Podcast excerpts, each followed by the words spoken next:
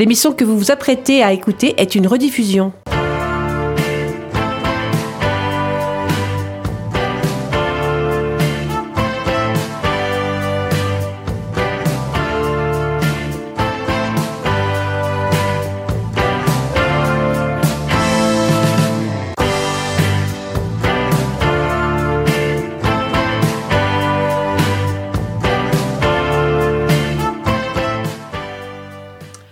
Olá, boa tarde à tous, chers auditeurs de Rencontres Lusophones. Soyez les bienvenus dans cet espace proposé par Radio Résonance et entièrement consacré à la lusophonie.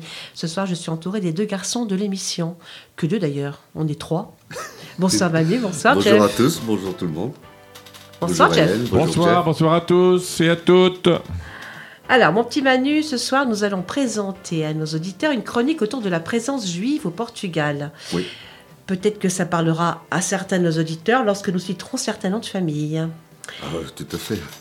en tout cas, ce pan de l'histoire du Portugal fait partie de notre histoire à tous, que nous soyons portugais de naissance ou de descendance, ou pas d'ailleurs. Mais tout ça, ça sera après ta petite, ton billet d'humeur qui ce soir va porter sur quoi? Tu rigoles, hein, je, je crains le pire. Sur les gros mots. Les gros mots, d'accord. Dans le respect des mots quand même, Oui, bien sûr. bien sûr. Bonsoir On Jeff. Bonsoir. Pardon? On reste en correct. De toute Exactement. façon, c'est c'est portugais, les Français comprendront pas. Oui, c'est cela. Bonsoir Jeff. Bonsoir. Tudo bem contigo? Tudo bem. Oh, ouve lá. Gostaste do café lusófono de ontem à noite? Ouais, je comprends. Est-ce que j'ai aimé le café lusophone d'hier soir? Oui, oui, tu as compris. Ouais. Très bien, très bien. Tu as aimé? Oh, Bah oui, c'est moi qui... oui. On était, aux qui- premières loges. On était aux premières loges, je crois. Très bien, je vois que tu fais des progrès en portugais. Commence à être bilingue, hein, on Eh dirait. oui, oui. Oh non. Presque, presque. Estás pronto? Pronto. Et là, on y va. Bora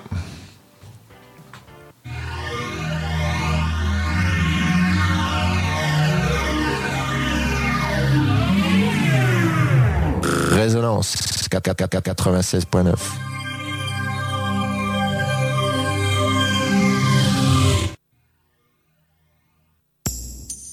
Sur Rencontre lusophone, on n'est pas à l'abri d'un coup de gueule ou d'un coup de cœur. C'est la petite chronique. C'est la petite chronique. On dit souvent que l'utilisation des gros mots et autres vulgarités ne serait l'apanage que des gens mal éduqués et grossiers. Mais non. En fait, tout le monde les utilise. Évidemment, certains plus intelligemment que, intelligemment que d'autres. Des fois, dire un palavrão, comme on dit en portugais, à un moment donné n'est pas signe de myopie cérébrale. Bien au contraire. On peut être intelligent et se laisser aller quelquefois à dire des bêtises. C'est tout à fait humain, surtout quand on est derrière un volant. Beaucoup de spécialistes de gros mots et autres grossièretés, un tant soit peu que l'on peut être érudit dans le domaine, s'accordent à dire que l'origine des mots, quelque peu orduriers, viendrait de l'époque romaine. Où, à cette période, ô combien bénie, on s'adonnait au plaisir d'insulter ses semblables.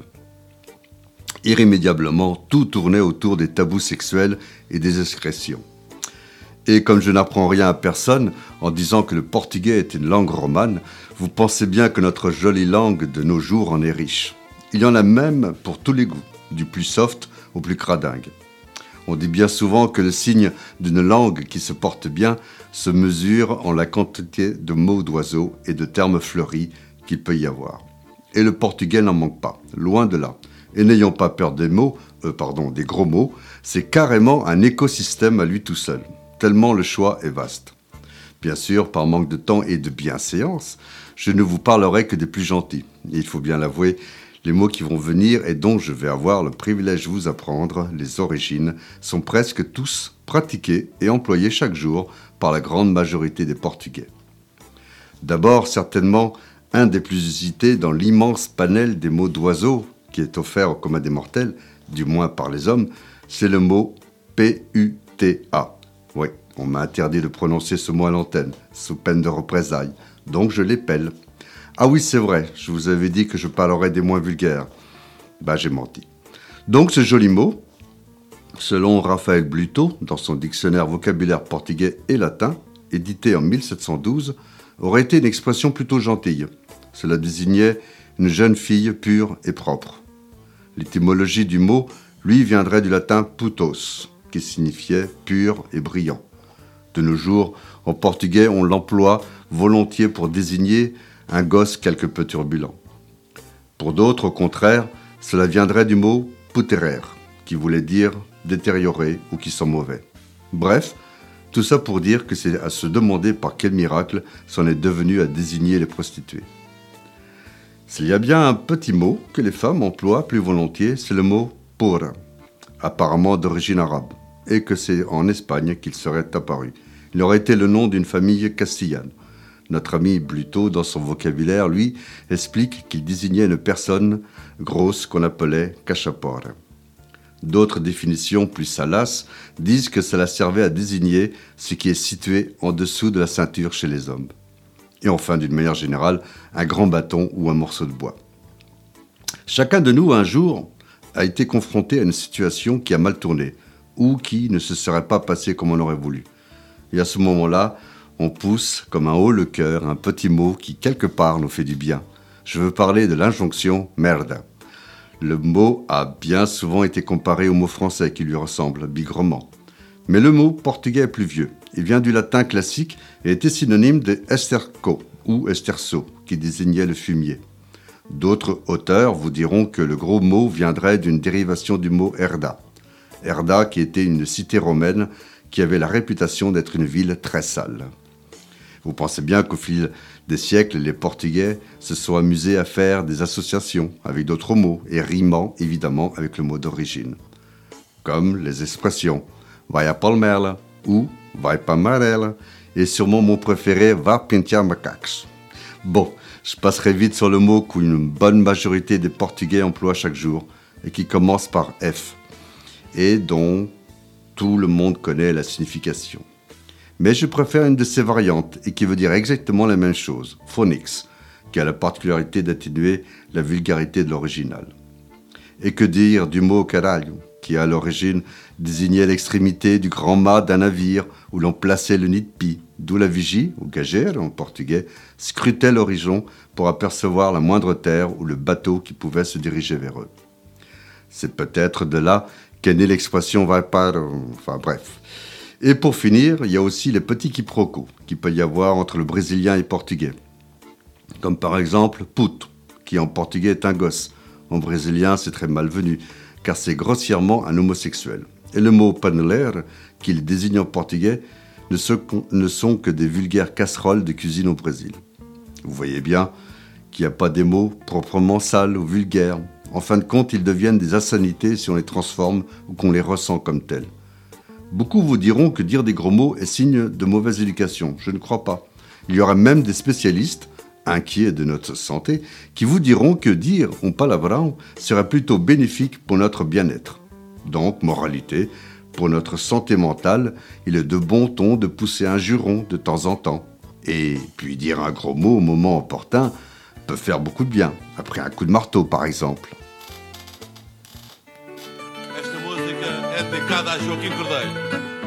Cabeça, pés, rapsódio, miscelânea para três. E esta, só por paródia, vai sem cabeça nem pés. Ó oh, lua que vais tão alta, ó oh, minha mãe, minha amada, cabelo branco é saudade, era já noite cerrada. Cabelo branco é saudade, era já noite cerrada espinafres, rabanetes, tubarões e carapaus, fogo de vista, foguetes, um cortejo de lacraus. Os tempos estão muito maus, acende a luz da ribalta, para morrer já pouco falta. Quem é que quer ler a sina? Toma lá penicilina, ó oh, lua que vais tão alta. Toma lá penicilina, ó oh, lua que vais tão alta. Sou um poeta de fama, poeta das violetas. Escrevo os meus versos à lama, inspiro-me nas valetas. Ninguém me faça caretas, ai que rica marmelada. Tomates para a salada, os burros não são cavalos. Dê-me pomada para os calos, oh minha mãe, minha amada. Dê-me pomada para os calos, oh minha mãe, minha amada. Três vezes nove, vinte e sete, ai que moças tão bonitas. Ver a folha ao canivete, há fitas muito esquisitas, mas que chusma de parasitas. Anda aí pela cidade, sou maluco, isso é verdade, mas tenho aqui meia leca na cabeça de um careca, cabelo branco é saudade. Na cabeça de um careca, cabelo branco é saudade. Andas no rigor da moda, mas que giro que isto é. Sexta-feira é que anda a roda, quem me comprou burrié. Dói-me o calcanhar do pé, os mudos não dizem nada. Maria traz cascada e um garrafão de aguardente. Nasceu sol do poente, era já noite cerrada. Nasceu o sol do poente, era já noite cerrada. Obrigado, obrigado, obrigado, obrigado, obrigado. C'est l'heure de la chronique culturelle. de rencontres lusophones.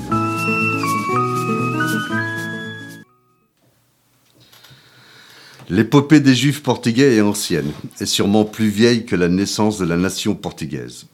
Au fil des diasporas qui se sont succédés dans l'histoire, d'importantes communautés hébraïques se sont installées au Portugal. Les preuves d'une présence juive dans le pays, du moins en Lusitanie, qui était le nom du territoire à l'époque et qui remonterait jusqu'à 390 après Jésus-Christ. Et oui, au point, cher Manu, qu'au XVe siècle, avant les expulsions, on estime que 20% de la population lusitanienne d'alors, qui ne dépassait guère les 2 millions d'habitants, était juive. Ce qui nous donne à peu près un total de 400 000 juifs dans la Lusitanie de l'époque. Ce qui, tu t'en doutes bien, il faut fait dire aux spécialistes de la généalogie que de nos jours, tout Portugais est susceptible de prétendre à avoir des origines juives, même si cela remonte assez loin dans le temps. Nous avons donc peut-être, toi et moi, des origines juives lusitaniennes. Oui, il y a de fortes chances. Il y a de fortes chances, en effet, du fait de, du fait de notre lien de parenté. Et figure-toi qu'aujourd'hui encore, il semble un- qu'un peu plus de 20% de la population portugaise prétendent que leurs ancêtres lointains sont de sources hébraïques. Tout ça pour te dire que les Juifs étaient nombreux dans la péninsule ibérique et que pendant presque mille ans, leur présence à tous les niveaux de la société portugaise s'est passée relativement bien, puisque l'on sait que cette présence juive sur la péninsule ibérique a joué un rôle essentiel dans les grandes pages de l'histoire du Portugal et de l'Espagne. Tu as parfaitement raison, car que ce soit les juifs séfarades en Espagne ou les juifs portugais, ils s'impliquaient beaucoup dans la vie des deux États. Bien souvent d'ailleurs, certains étaient même tout simplement les trésoriers des rois, et beaucoup de monuments ont été érigés grâce aux prêts qu'ils accordaient aux souverains des deux pays. Et il semblerait même que certains occupaient des postes qui seraient l'équivalent de ministre des Finances à notre époque actuelle. En somme, si, si on comprend bien, ils représentaient une sorte de classe moyenne assez fortunée, que l'on pourrait classer pour mieux se rendre compte à mi-chemin entre les pauvres et les nobles. Oui, en quelque sorte à la limite de la, de la bourgeoisie, quoi. Exactement. Et puis pendant l'occupation musulmane, on peut dire que la cohabitation s'est passée sans trop de soucis. Après la reconquête, le voisinage avec les chrétiens s'est même passé sans heurts, tout du moins au début. On voyait alors dans la plupart des villes portugaises des quartiers juifs que l'on appelait judiaria, notamment à Lisbonne, Porto et à Tomar, et bien ailleurs d'ailleurs. Exactement. Mais enfin, n'oublions pas qu'à chaque période catastrophique de l'histoire, telle la grande peste de 1348, on leur a reproché d'attirer les foudres de Dieu et on a vite fait de leur mettre sur le dos la responsabilité de cette calamité qui à l'époque a foudroyé l'Europe entière en faisant des millions de morts à travers tout le continent. Oui, c'est vrai. D'ailleurs, pour l'occasion, on leur a fait subir une persécution abominable qui s'est accompagnée de quelques centaines de victimes dans toute la péninsule ibérique. Et les premiers départs juifs ont par conséquent commencé à cette période. Il faut bien reconnaître que le peuple juif a toujours été la tête de turc de l'humanité. Et c'est bien, eux que l'on a très souvent accusé à tort de tous les maux que Dieu pouvait affliger aux hommes. Mais bien sûr, c'était bien souvent un prétexte. D'ailleurs, quand par exemple un trésorier juif ayant concédé un prêt à la cour était discrédité et poursuivi, ça faisait bien souvent le contentement du roi qui, au passage, s'octroyait le droit de ne pas le rembourser. Eh oui, quand le juif était sur le bûcher, il avait bien d'autres soucis que de trouver une solution pour soumettre au souverain l'idée d'un début de remboursement. Une justice horrible en fait. Et il faut dire que malheureusement, les exemples ne manquent pas dans toute l'histoire européenne.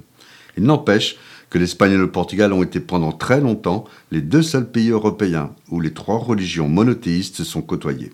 qui étaient les catholiques, les protestants et les juifs.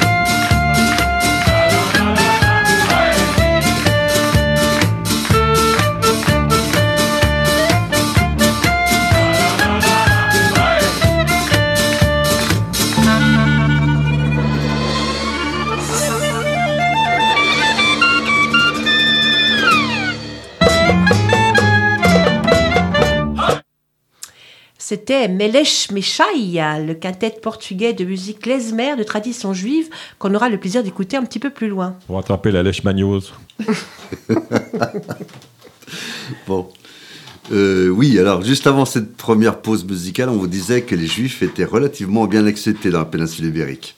Et, et bien, au XVe siècle, tout a changé et les persécutions envers la communauté hébraïque ont commencé à être un peu plus virulentes. Et ce, quelques années seulement après que l'Inquisition ait été créée par les franciscains et les dominicains. Exactement. D'abord en Espagne, en 1492, où l'on peut dire que les choses ont rapidement tourné au vinaigre. Un emballement fortement encouragé par les rois catholiques et notamment par Isabelle Ier de Castille et de Ferdinand II d'Aragon. Et oui, Manu. C'est bien en Espagne que les Juifs commencent à être persécutés par l'Inquisition, et beaucoup d'entre eux d'ailleurs, après un jugement sommaire fait à la hâte. Malheureusement pour eux, beaucoup de ces pauvres gens innocents ont fini sur le bûcher. hein. Heureusement, la grande majorité ont été expulsés et beaucoup de séfarades ont pris le parti de s'enfuir pour se réfugier au Portugal. Bien mal leur en a pris, puisque quelques années plus tard, et à son tour, le Portugal a lui aussi pris le parti d'expulser, sous la pression de l'Inquisition et de l'Espagne, les Juifs qui avaient cherché refuge sur son territoire. Oui, euh, la seule différence que l'on avait posé une condition à ces juifs réfugiés, c'est qu'ils pouvaient rester au Portugal s'ils acceptaient de renier leur religion et de se convertir au catholicisme. Ce que, entre nous, beaucoup ont fait, disons officiellement. Oui, mais on peut les comprendre lorsqu'il s'agit de survie. En fait, on les soupçonnait de continuer officieusement à pratiquer le judaïsme et on leur a rapidement donné le nom de Maran, les porcs, pour le reste de la population, Maranus en portugais. Et une forme de pratique commence à voir le jour. Le crypto-judaïsme, qui voulait dire, et que voulait bien dire ce mot savant alors? Eh bien, c'était tout simplement le fait d'adhérer au judaïsme tandis que l'on adhère publiquement à une autre foi. Une sorte de foi inversée, quoi. Oui, exactement. Et c'est dans cette période que beaucoup de nouveaux chrétiens ayant des patronymes à consonance israélite ont changé de nom. Et si nombre d'entre eux ont choisi des noms d'arbres ou de plantes, tels Castanière ou bien Carvalho, eh bien d'autres ont pris des noms piochés dans le Nouveau Testament pour faire plus chrétien et pour montrer leur bonne volonté. Oui, et c'est là que sont apparus les noms comme Glória, Jesus, Santos ou dos Santos, et surtout le nom le plus connu du Portugal, au Portugal, Espírito Santo. Vous savez bien les, les banques Il a portugaises. pas à dire, le cliché est bien là. Mais n'allons pas trop vite et revenons à l'année 1492. L'année où le roi Jean II du Portugal a accordé un droit de résidence à de riches familles juives venant d'Espagne, moyennant le paiement, bien sûr, d'une certaine somme d'argent. On voit bien là encore les intérêts cachés du royaume portugais. Eh oui, il n'y a pas de petit profit. Et figure-toi que même les artisans juifs, possédant un savoir-faire spécifique, ont eu droit à ce privilège de la part de la cour du Portugal. Et que faisait-on alors de ceux qui n'avaient pas les moyens de verser cette somme à la cour du Portugal alors?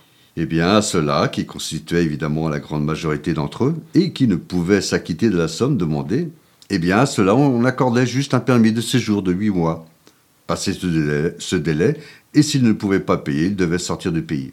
On les renvoyait à l'échafaud, quoi. Oui, d'une certaine manière. Et passé ce laps de temps, il n'y avait souvent plus assez de navires pour expulser les gens. Ce qui fait qu'au bout du compte, certains ne pouvaient pas repartir, faute de moyens. Un vrai dilemme, ça a dû être horrible pour ces pauvres gens. Et finalement, l'attitude du roi et des autorités portugaises s'est considérablement durcie et les juifs qui sont restés ont, ont été déclarés esclaves une fois écouté le sursis, écoulé le sursis initial.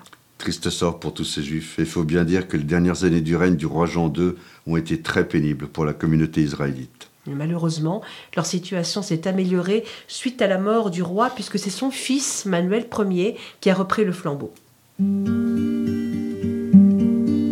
Erguer a voz e cantar é força de quem é novo.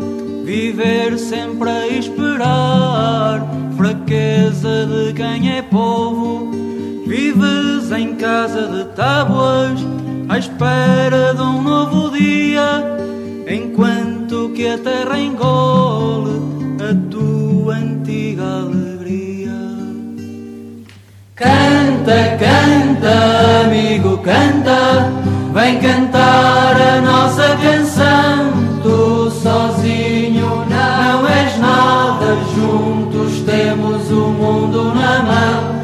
Canta, canta, amigo, canta. Vem cantar a nossa canção. Tu sozinho não és nada. Juntos temos o mundo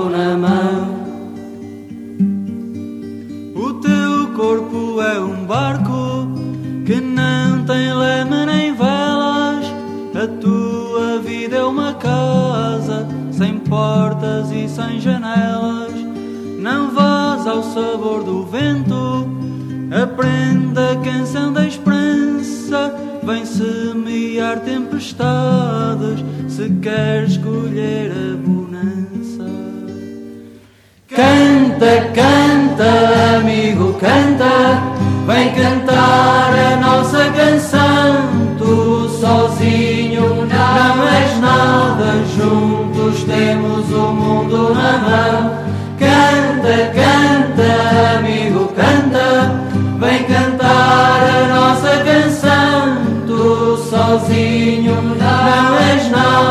Juntos temos o mundo na mão. Já que me chamas amigo, prova-me lá que o és. Vem para a ceifa comigo, na terra sujar os pés. Eu vou contigo para o campo, eu vou comer do teu pão. Tu dás-me a força da vida, eu dou-te a minha canção. Canta, canta, amigo, canta, vem cantar a nossa canção. Tu sozinho não és nada, juntos temos o mundo na mão. Canta, canta, amigo, canta, vem cantar a nossa canção.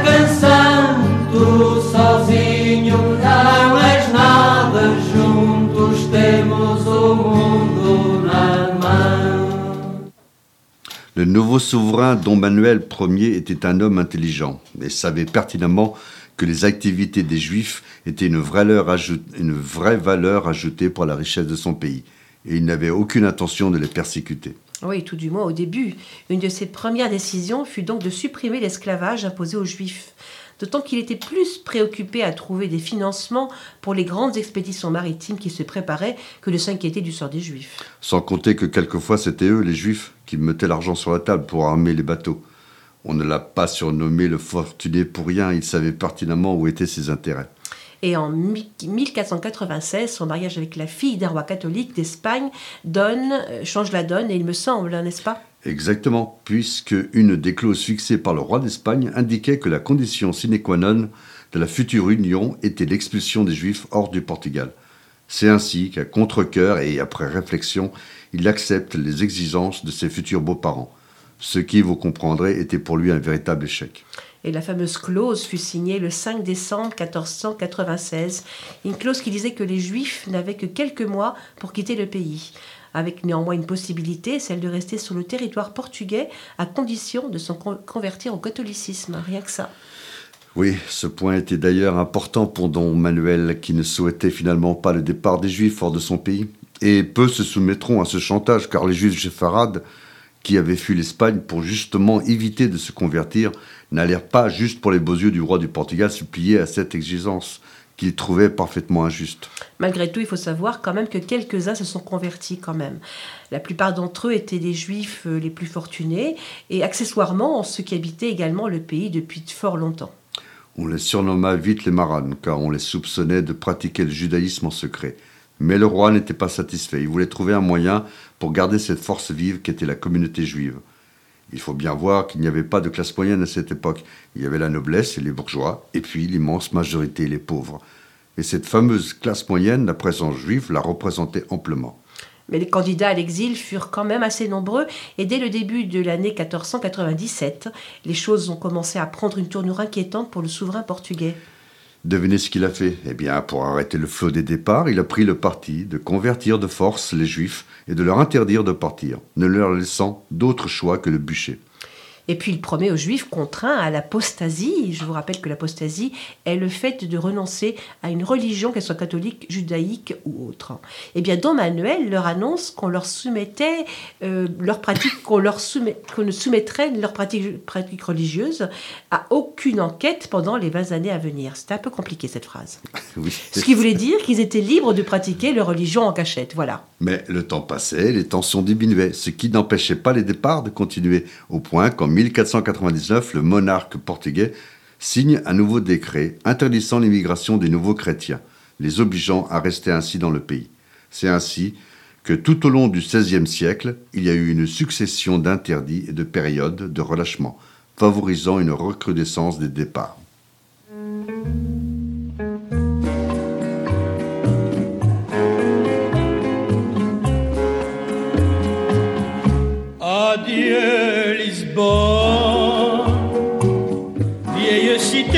Portugal, sous ton ciel bleu sans égal, tu apparais royal. Lisbonne, les mille feux de ton port semblent danser sur des guitares d'or. le soir quand tout s'endort.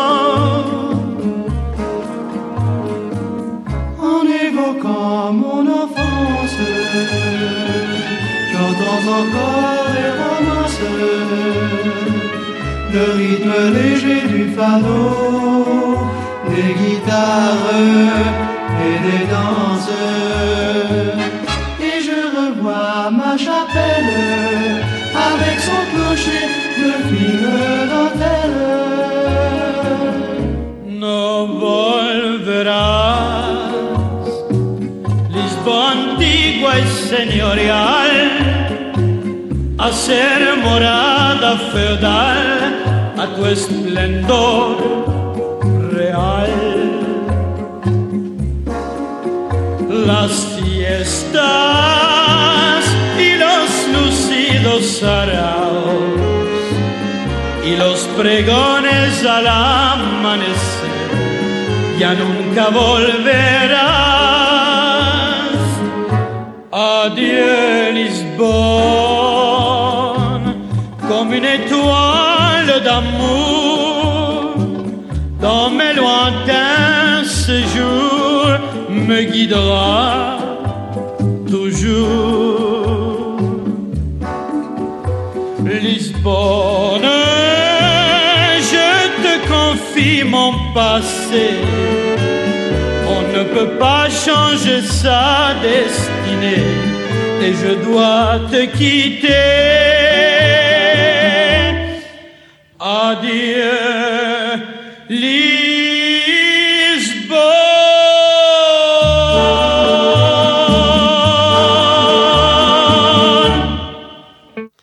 Vous avez sans doute reconnu la voix de Jeff, le 2, De Dario Moreno sur l'art de Lisboa Antique. Euh, Une fois le grand choc de cette fin de siècle surmonté, les nouveaux chrétiens deviennent actifs dans la vie du pays et beaucoup se mettent à créer de la richesse, s'impliquant dans différents niveaux de la société, comme ils le faisaient d'ailleurs dans les siècles précédents. Mais ce rythme de vie crée rapidement des jalousies auprès de la population portugaise, qui en tant que vieux chrétiens ne voyait pas ce succès d'un très bon œil. La jalousie et la haine finissent donc par exploser en 1506. Un terrible pogrom, c'est-à-dire une extermination lancée sur les juifs, où plus de 2000 de ces nouveaux chrétiens seront massacrés. De guerre lasse, l'émigration fut réautorisée et l'hémorragie migratoire des Juifs reprit. Beaucoup réussirent à partir pour être à nouveau, après, plus tard, interdits. Avec le phénomène Maran qui prenait de l'ampleur au Portugal, l'Inquisition commença à se développer, sans pour autant pouvoir s'affirmer, grâce notamment au roi, mais surtout aux nombreux nouveaux chrétiens, bien placés au gouvernement, qui réussirent à leur mettre des bâtons dans les roues. Et finalement, en 1535, la papauté autorise la création d'une inquisition portugaise. Une inquisition qui, malgré tout, ne réussira pas à prendre son essor, ou en tout cas pas avant 1547. Mais à partir de là, elle va poursuivre avec zèle ses objectifs d'élimination. Et c'est ainsi que des milliers de personnes tomberont entre ses griffes, si je puis m'exprimer ainsi. Ce qui fait que bientôt on rencontre des nouveaux chrétiens portugais un peu partout en Europe. Les premières destinations étant le midi de la France, l'Empire ottoman, Anvers, Amsterdam, ainsi que les colonies portugaises d'outre-mer. Et bientôt, de grandes familles de juifs portugais vont compter certains de ses membres dans les plus grands centres du commerce mondial, comme par exemple dans les grands ports européens tels que Hambourg, Anvers, Amsterdam ou Bordeaux. À terme, on va commencer à appeler portugais tous les juifs qui viennent invariablement d'Espagne et du Portugal. Certains vont émigrer vers le Brésil, d'autres vers les colonies anglaises d'Amérique du Nord. D'ailleurs, saviez-vous que la plus vieille synagogue de New York avait été bâtie par les juifs portugais qui s'y sont installés? À Amsterdam, mais à Londres, on retrouvera également des synagogues dites portugaises.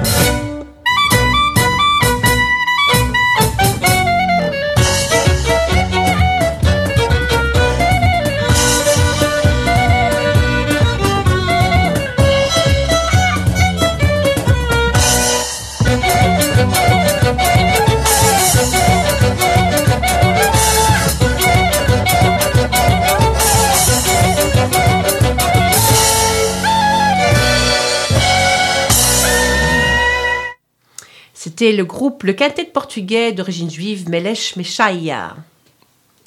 Les Juifs établis en France cherchent à se faire officialiser leur statut. En août 1550, Henri II publie des décrets concernant les marchands et autres Portugais appelés nouveaux chrétiens, auxquels il leur accorde les mêmes droits et privilèges que les autres habitants des villes où ils vivent.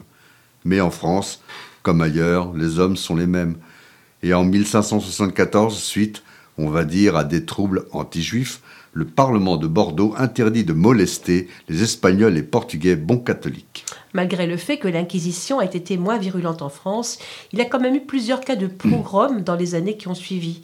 Et en 1685, le Parlement de Toulouse fait brûler vif les huit membres d'une communauté soupçonnée de pratiquer le crypto-judaïsme. Les choses se durcissent pour les Portugais juifs et en 1722, il est décidé que les Portugais devront être dénombrés et leurs biens inventariés avec interdiction de vente. Devant la menace, ces Portugais réagissent et suite au paiement d'une taxe en 1723, ils obtiennent la reconnaissance de leur statut. Il était temps, et en 230, 230 ans, après les grandes expulsions lors de la péninsule ibérique, les maranes de France sont enfin reconnus comme juifs à part entière. Dès lors, les Juifs portugais forment la communauté juive la plus florissante du royaume, à Nassau, la nation juive portugaise. On les voit dans différents domaines. Les Cradis sont spécialisés dans le sucre. Les Dacoste dans le chocolat qui a été introduit en France par les Juifs de Bayonne. On les retrouve également dans la traite des esclaves. Dans les assurances et bien entendu dans les banques. Ils se spécialisent également dans l'import-export, notamment avec les colonies d'Amérique et plus particulièrement avec le Canada qui était encore français. En 1724, Gradis sera nommé syndic de la nation juive portugaise, un rôle bien plus important que celui de rabbin à l'époque. Comme le seront d'ailleurs les membres des familles Peixoto, Brandão, Furtado, Pereira. Et toujours ce monsieur Gradis, fort de ce statut, achètera par la suite pour la communauté juive un terrain où sera installé le premier cimetière juif de Bordeaux, et c'est certainement le premier en France. Mais à Paris également, une forte communauté des Juifs portugais va se former et parmi eux, il faudra relever la famille Pereira ou encore Isaac de Pinto. Un cimetière des Juifs portugais sera créé par Jacob Rodrigues Pereira en 1780, rue des Flandres, dans le 19e arrondissement. Et avec l'édit de tolérance du 7 novembre 1787, ils, pourront maintenant participer aux élections des États généraux. En 1790, l'Assemblée nationale reconnaît la peine citoyenne aux, aux juifs portugais, ainsi d'ailleurs qu'à tous les autres juifs venant d'autres pays.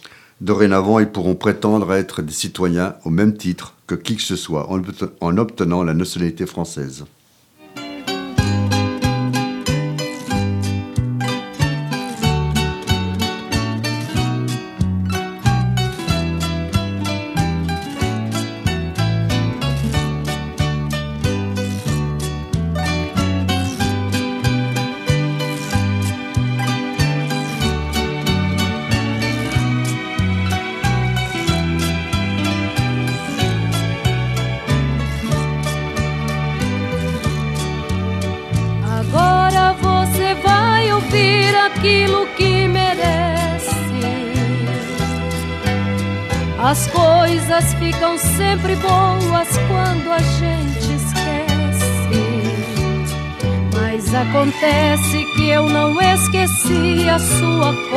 Covardia, a sua ingratidão. A judiaria que você um dia fez pro coitadinho do meu coração. Agora você vai ouvir aquilo que merece. As coisas ficam sempre boas quando a gente Acontece que eu não esqueci a sua covardia, a sua ingratidão, a judiaria que você um dia fez pro coitadinho do meu coração. Estas palavras que estou lhe falando tenho a verdade pura, nua e crua. Estou lhe mostrando a porta da rua para que você saia sem eu lhe bater. Já chega um tempo que eu fiquei sozinho, que eu fiquei sofrendo, que eu fiquei chorando. Agora, quando eu estou melhorando, você me aparece pra me aborrecer.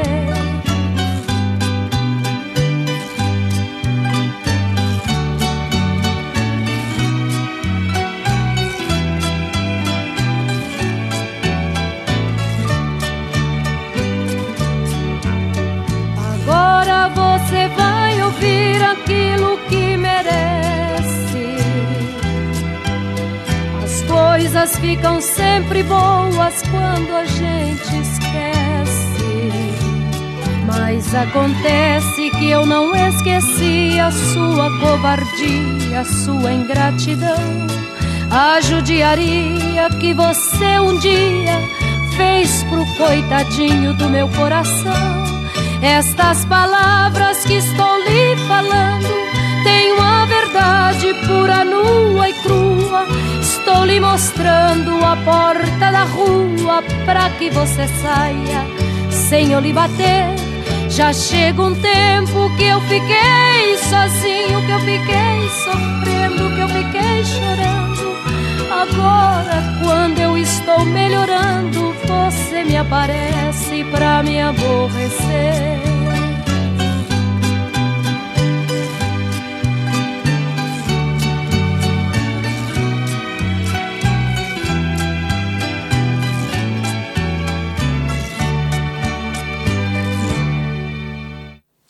Parmi les juifs portugais français qui se sont illustrés dans l'histoire, il y a le peintre Camille Pissarro, Le financier Jules Mirès, un entrepreneur Moïse Millot, l'écrivain Georges de Portoriche, Eugénie Faux, les poètes Bernard Delvaille, Catoul Mendes, le pédagogue David Lévy-Alvarez, les frères Perrer qui avaient entre autres actions financé le baron Haussmann quand il a fait ses grands travaux à Paris au XIXe siècle, On peut également citer l'idéologue Olinda Rodrigues, les comtes de Carmondo, le mécène Daniel Ifta Osiris, le médecin Jean-Baptiste Silva, le banquier Samuel Peixoto, et n'oublions pas Pierre Mendès France qui fut président du Conseil en France de 1954 à 1955, etc., etc., évidemment. Et au Brésil, ce fut un juif portugais, Fernand de Noronha, qui au début du XVIe siècle a introduit la canne à sucre. Aux Pays-Bas, une importante population juive s'y est, s'y est également implantée, mais le calvinisme faisait loi. La pratique d'autres doctrines, et notamment la juive, était assez mal perçue. C'est pour cela que certains sont aussitôt repartis vers Cologne, en Allemagne, et ce malgré le fait que le calvinisme y soit également aussi répandu, il y avait, il y avait plus de tolérance. Les choses ont bien changé par la suite, l'histoire d'ailleurs nous le dira. D'autres juifs portugais prirent, eux, plutôt la direction de l'Italie, Venise, plus précisément. Il n'empêche qu'une grosse communauté resta à Amsterdam, participant à l'embellissement et la réputation de la ville.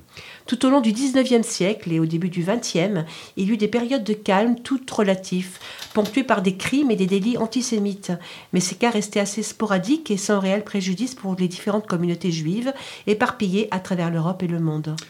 On peut presque dire que tout était le mieux dans le meilleur des mondes. Oui, du moins jusqu'à la veille de la Seconde Guerre mondiale, quand la doctrine nazie a fait passer l'Inquisition pour des enfants de cœur. Il est inutile, je crois, de préciser qu'en l'espace de six ans, de 1939 à 1945, un peu plus de 5 à 6 millions de juifs furent massacrés. Et vous pensez bien que beaucoup de descendants de juifs portugais passèrent à la moulinette, gazés ou assassinés dans les différents camps d'extermination, à Auschwitz ou ailleurs. Et quelle fut donc alors la réaction de Salazar, sachant que tous ces gens de descendance portugaise étaient en danger de mort? Eh bien, on sait qu'il a fait concéder des visas portugais à quelques juifs. Aurait-il pu néanmoins faire beaucoup plus d'efforts pour faciliter l'obtention de beaucoup plus de visas? On pourrait en penser ce qu'on voudra. Ce qui est sûr, c'est qu'en grand opportuniste, il se félicitera par la suite, après la guerre, d'avoir sauvé 100 000 personnes. Alors que l'on sait, il n'a jamais facilité le travail de ses diplomates. Pourtant, à cette époque, la petite communauté juive présente au Portugal était libre de pratiquer sa religion sans aucune persécution. En effet, si le régime salazariste était autoritaire, il n'était aucunement antisémite. Dès le déclenchement des hostilités, le Portugal ferma ses frontières. Mais à l'intérieur du pays, les organisations juives eurent la permission d'aider les nouveaux arrivants qui purent se sauver. Salazar n'avait qu'une idée en tête, c'était de préserver son pays. Les Juifs, d'Amsterdam pardon, ignorèrent longtemps le Portugal, ce qui était bien normal. C'est un pays qui avait jadis rejeté leurs ancêtres. Mais, au dernier moment, se sentant encerclés de tous côtés, ils se tournèrent vers le Portugal. Et Salazar en leur demandant de les aider. Salazar ne donna pas suite à cette supplication et beaucoup furent déportés vers les camps de la mort. On aurait pu penser qu'ils étaient, qu'ils étaient partagés entre le désir de protéger le Portugal ou pouvoir sauver plus de vies portugaises. Eh bien non. Tout ce qu'il importait, c'était de sortir le pays du conflit et de rester neutre.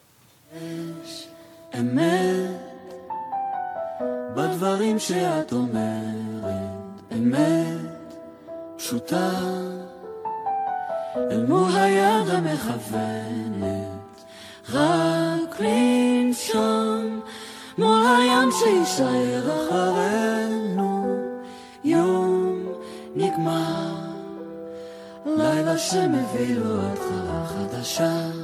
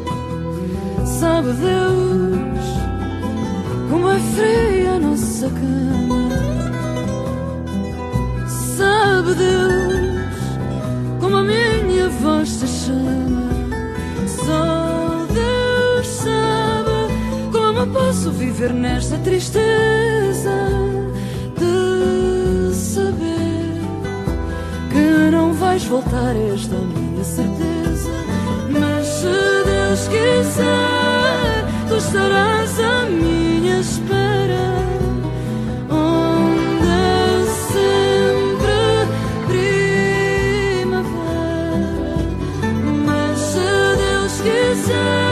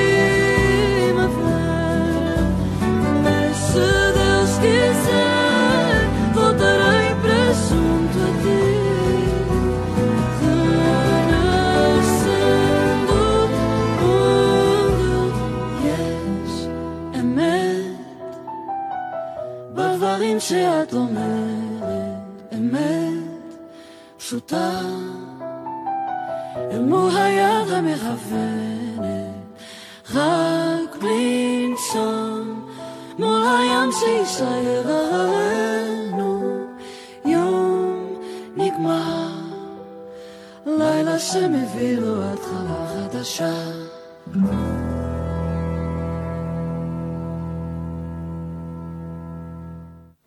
C'était Anna Maud et Dan Reichel qui nous ont interprété ce superbe titre de Sab Deus. Joli. Très beau. La terrible et triste vérité historique était que les Alliés savaient pertinemment ce qui se passait dans les camps de la mort. Mais leur priorité était qu'il fallait gagner la guerre. Une fois la victoire acquise, tout rentrerait naturellement dans l'ordre et les Juifs seraient sauvés en même temps que l'arrêt des hostilités. De même, Salazar n'avait qu'une seule idée en tête, éviter de heurter les susceptibilités que ce soit du côté allemand ou du côté des Alliés. L'Angleterre, en grand allié qu'elle était du Portugal, n'attendait elle aussi qu'une chose, l'opportunité de s'approprier des colonies portugaises africaines. Salazar voulait à tout prix préserver la neutralité du Portugal, sans se soucier des dommages collatéraux que cette décision impliquait et ne voulut rien savoir du triste sort que subissaient les Juifs portugais. Et surtout, n'être pas au courant des agissements de ses diplomates à l'étranger. Le diplomate portugais de Mendes, en poste à Bordeaux, fut pratiquement le seul à être discrédité par Salazar, car il avait commis l'erreur de faire ce que l'État portugais aurait dû faire, distribuer des visas par centaines. De plus, même démis de ses fonctions, il continua de distribuer des visas qui n'étaient pas réglementaires. D'autres diplomates portugais ailleurs, en Europe, ont fait la même chose, mais plus discrètement. Ce grand homme est mort à Lisbonne en 1954, pratiquement dans la misère. Deux Portugais recevront donc le titre honorifique de juste parmi les, nations. Il s'agira d'Aristide de Sousa Mendes et de Carlos Sampaio Guerreiro, l'ambassadeur portugais à Budapest, en Hongrie, un peu moins connu que Sousa Mendes, mais qui a également sauvé la vie de centaines de juifs. Rien qu'à eux deux, ils ont sauvé des dizaines de milliers de juifs de l'Holocauste. En 1948, l'État d'Israël fut fondé. De cette date est né un conflit avec le monde arabe qui dure depuis 70 ans. Mais tous les juifs ne sont pas retournés dans la terre promise, et d'importantes communautés continuent à vivre éparpillées dans le monde.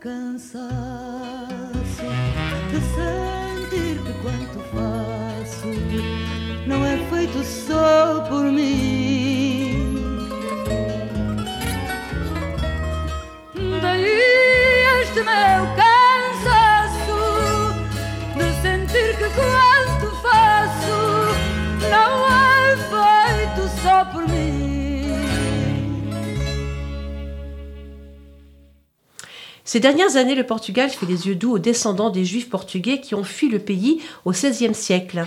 Il facilite le retour des descendants juifs, pouvant montrer la preuve qu'ils descendent bien des anciens nouveaux chrétiens. De plus, le Portugal veut faciliter les investissements juifs. Pour l'occasion, une loi spéciale pour accorder la nationalité aux descendants des juifs séfarades est créée. Et ça marche. Depuis 2013, le pays a reçu un nombre très élevé de demandes de nationalité.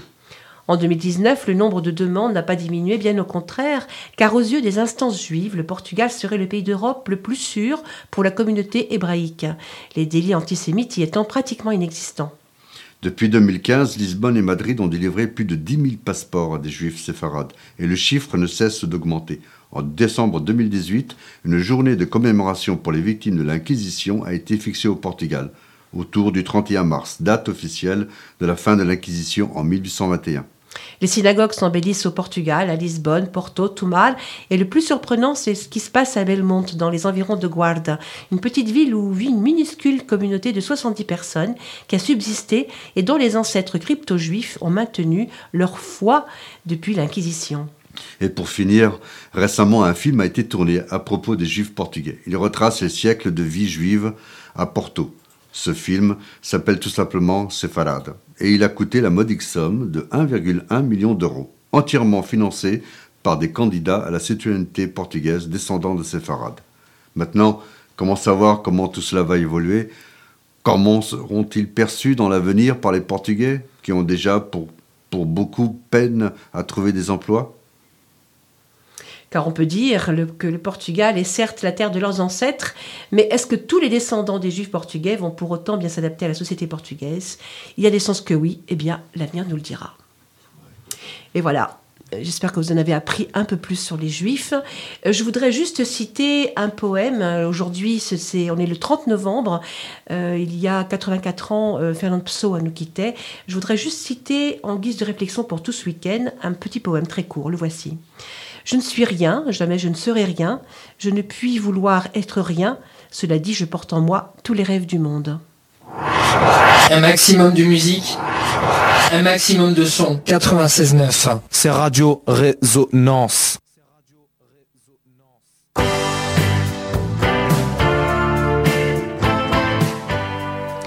Rencontre lusophone se termine, mais pour aujourd'hui seulement. On revient la semaine prochaine. Merci Manu, merci Jeff. Merci à vous tous, chers auditeurs, pour votre fidélité. Au revoir tout le monde et à très bientôt, j'espère. Et j'espère, la semaine prochaine, on vous embrasse. Et Eh oui, il est déjà l'heure de se quitter jusqu'à samedi prochain. Si vous avez aimé l'émission, vous aurez encore la possibilité de l'écouter ou de la réécouter Demain dimanche à 20h30. ou à partir du podcast que je vais bientôt poster sur la page de Radio Résonance et sur notre page Facebook. Rencontre lusophone au pluriel. Bon week-end à tous. Restez sur les ondes de Radio Résonance. Vous y êtes bien. À tes mâches ou mâches tardées. Et un petit clin d'œil à Christina et à Maria.